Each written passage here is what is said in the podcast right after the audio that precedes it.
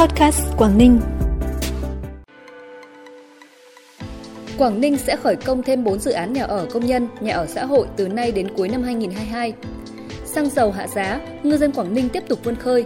Bệnh nhân mắc cúm A tăng cao bất thường là những tin tức đáng chú ý sẽ có cho bản tin podcast tối nay ngày 14 tháng 7. Sau đây là nội dung chi tiết.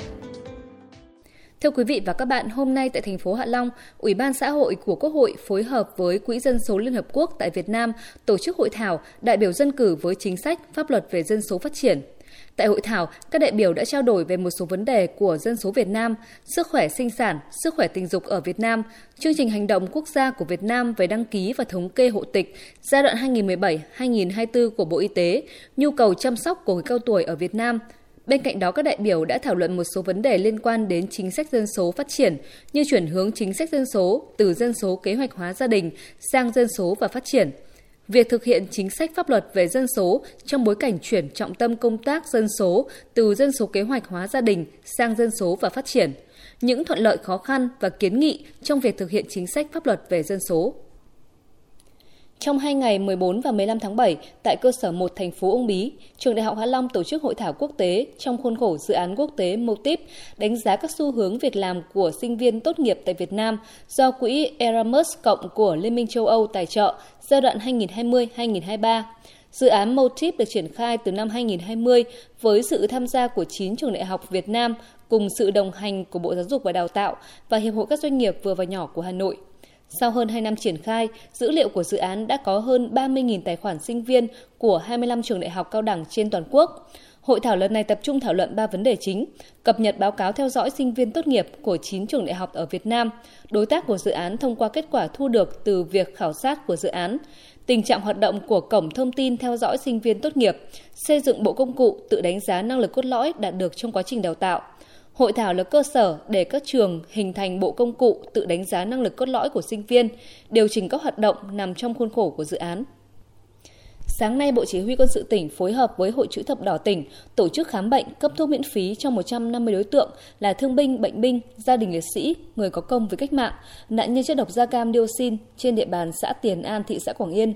Tại buổi khám bệnh, các y bác sĩ của Bộ Chỉ huy Quân sự tỉnh và Hội chữ thập đỏ tỉnh đã khám nội khoa, ngoại khoa, đường hô hấp, các bệnh về gan tim mắt, huyết áp, hệ thần kinh tiêu hóa.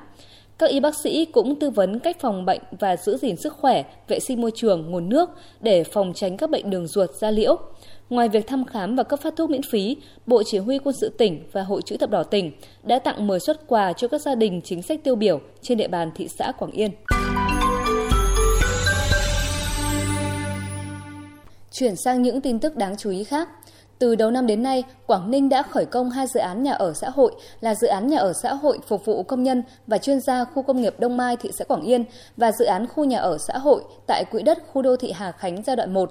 Tỉnh Quảng Ninh đang hoàn thiện các thủ tục để tiến tới khởi công thêm 4 dự án nhà ở công nhân, nhà ở xã hội từ nay đến cuối năm 2022, gồm dự án nhà ở xã hội tại đồi Ngân hàng, phường Hồng Hải, thành phố Hạ Long, dự án nhà ở công nhân tại phường Đông Mai, thị xã Quảng Yên, phục vụ công nhân trong khu công nghiệp Sông Khoai, dự án nhà ở xã hội phục vụ công nhân và người lao động tại khu công nghiệp cảng biển Hải Hà.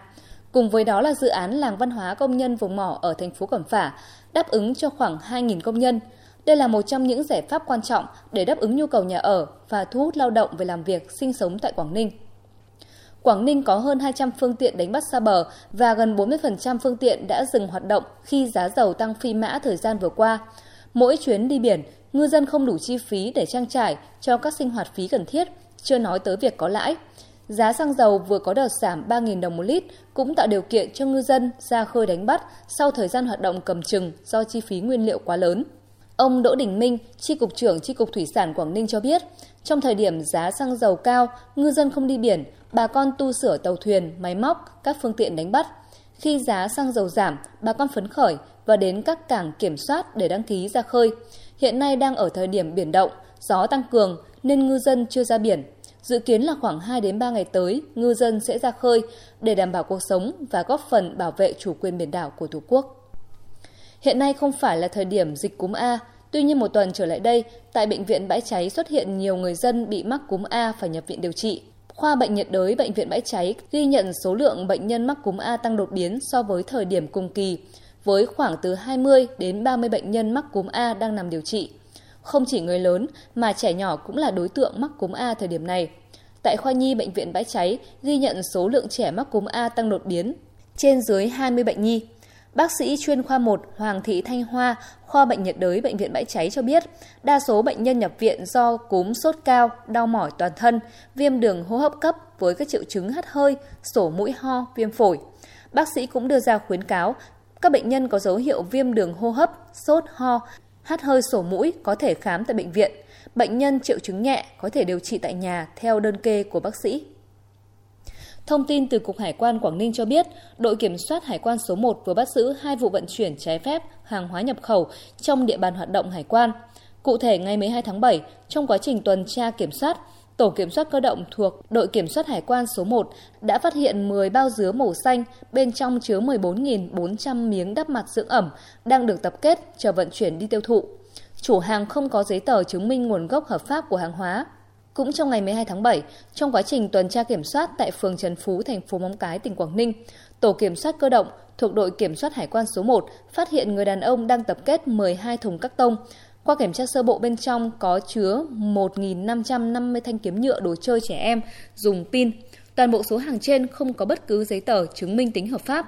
Đội kiểm soát hải quan số 1 đang tiến hành lập hồ sơ xử lý vụ việc theo quy định của pháp luật.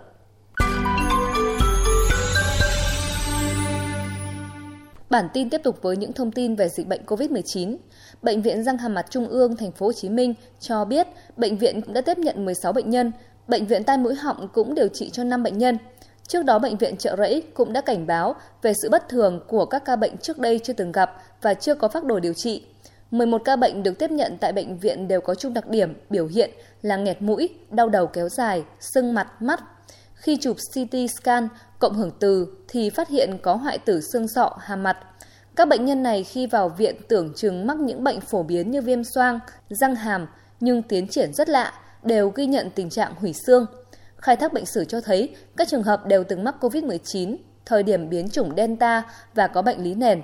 Sở Y tế thành phố Hồ Chí Minh cho biết đây là vấn đề mới, sẽ họp bàn với các chuyên gia để tìm hiểu nguyên nhân. Sắp ra mắt phiên bản vaccine COVID-19 chống được hai biến thể. Đây là thông tin mới nhất từ Giám đốc Cơ quan ứng phó và chuẩn bị khẩn cấp y tế của châu Âu vào ngày hôm qua. Các phiên bản vaccine mRNA mới có thể chống được hai biến thể của COVID-19, cung cấp hiệu quả bảo vệ tốt hơn so với những loại hiện hành và có thể được đưa vào sử dụng từ mùa thu tới. Hai hãng dược phẩm là Moderna và liên doanh BioNTech Pfizer đang phát triển vaccine mới dựa trên sự kết hợp giữa chủng virus SARS-CoV-2 gốc ở Vũ Hán, Trung Quốc và một biến thể phụ của Omicron. Cơ quan Dược phẩm châu Âu dự kiến phiên bản vaccine cập nhật chống biến thể COVID-19 mới sẽ có tên gọi là vaccine lưỡng trị và được phê duyệt vào tháng 9 năm nay. Kết quả một cuộc khảo sát gần đây tại Hàn Quốc cho thấy số lượng đáng kể những người trẻ tuổi nước này đang mắc phải hội chứng kiệt sức. Kiệt sức đề cập đến hiện tượng thờ ơ hoặc lo lắng trầm cảm do liên tục cảm thấy căng thẳng về thể chất và tinh thần trong khi làm việc. Khảo sát do báo Đông A thực hiện cho thấy 34,7% số người được hỏi khẳng định đã từng trải qua hiện tượng kiệt sức, trong đó những người ở độ tuổi từ 20 đến 39 tuổi chiếm tỷ lệ cao nhất, xét theo nhóm tuổi. Các chuyên gia Hàn Quốc chỉ ra rằng các chuyên gia Hàn Quốc chỉ ra rằng do nhóm tuổi trên có sự cạnh tranh khốc liệt về giáo dục đại học và việc làm nên khiến họ dễ mắc hội chứng kiệt sức hơn những nhóm tuổi khác. Theo thống kê của Tổ chức Hợp tác và Phát triển Kinh tế, số giờ làm việc trung bình trong năm 2021 của người lao động Hàn Quốc là 1.928 giờ, vượt xa mức trung bình của Tổ chức Hợp tác và Phát triển Kinh tế là 1.500 giờ một năm. Thông tin vừa rồi đã khép lại bản tin podcast Quảng Ninh ngày hôm nay. Cảm ơn quý vị và các bạn đã quan tâm đón nghe. Xin kính chào tạm biệt và hẹn gặp lại.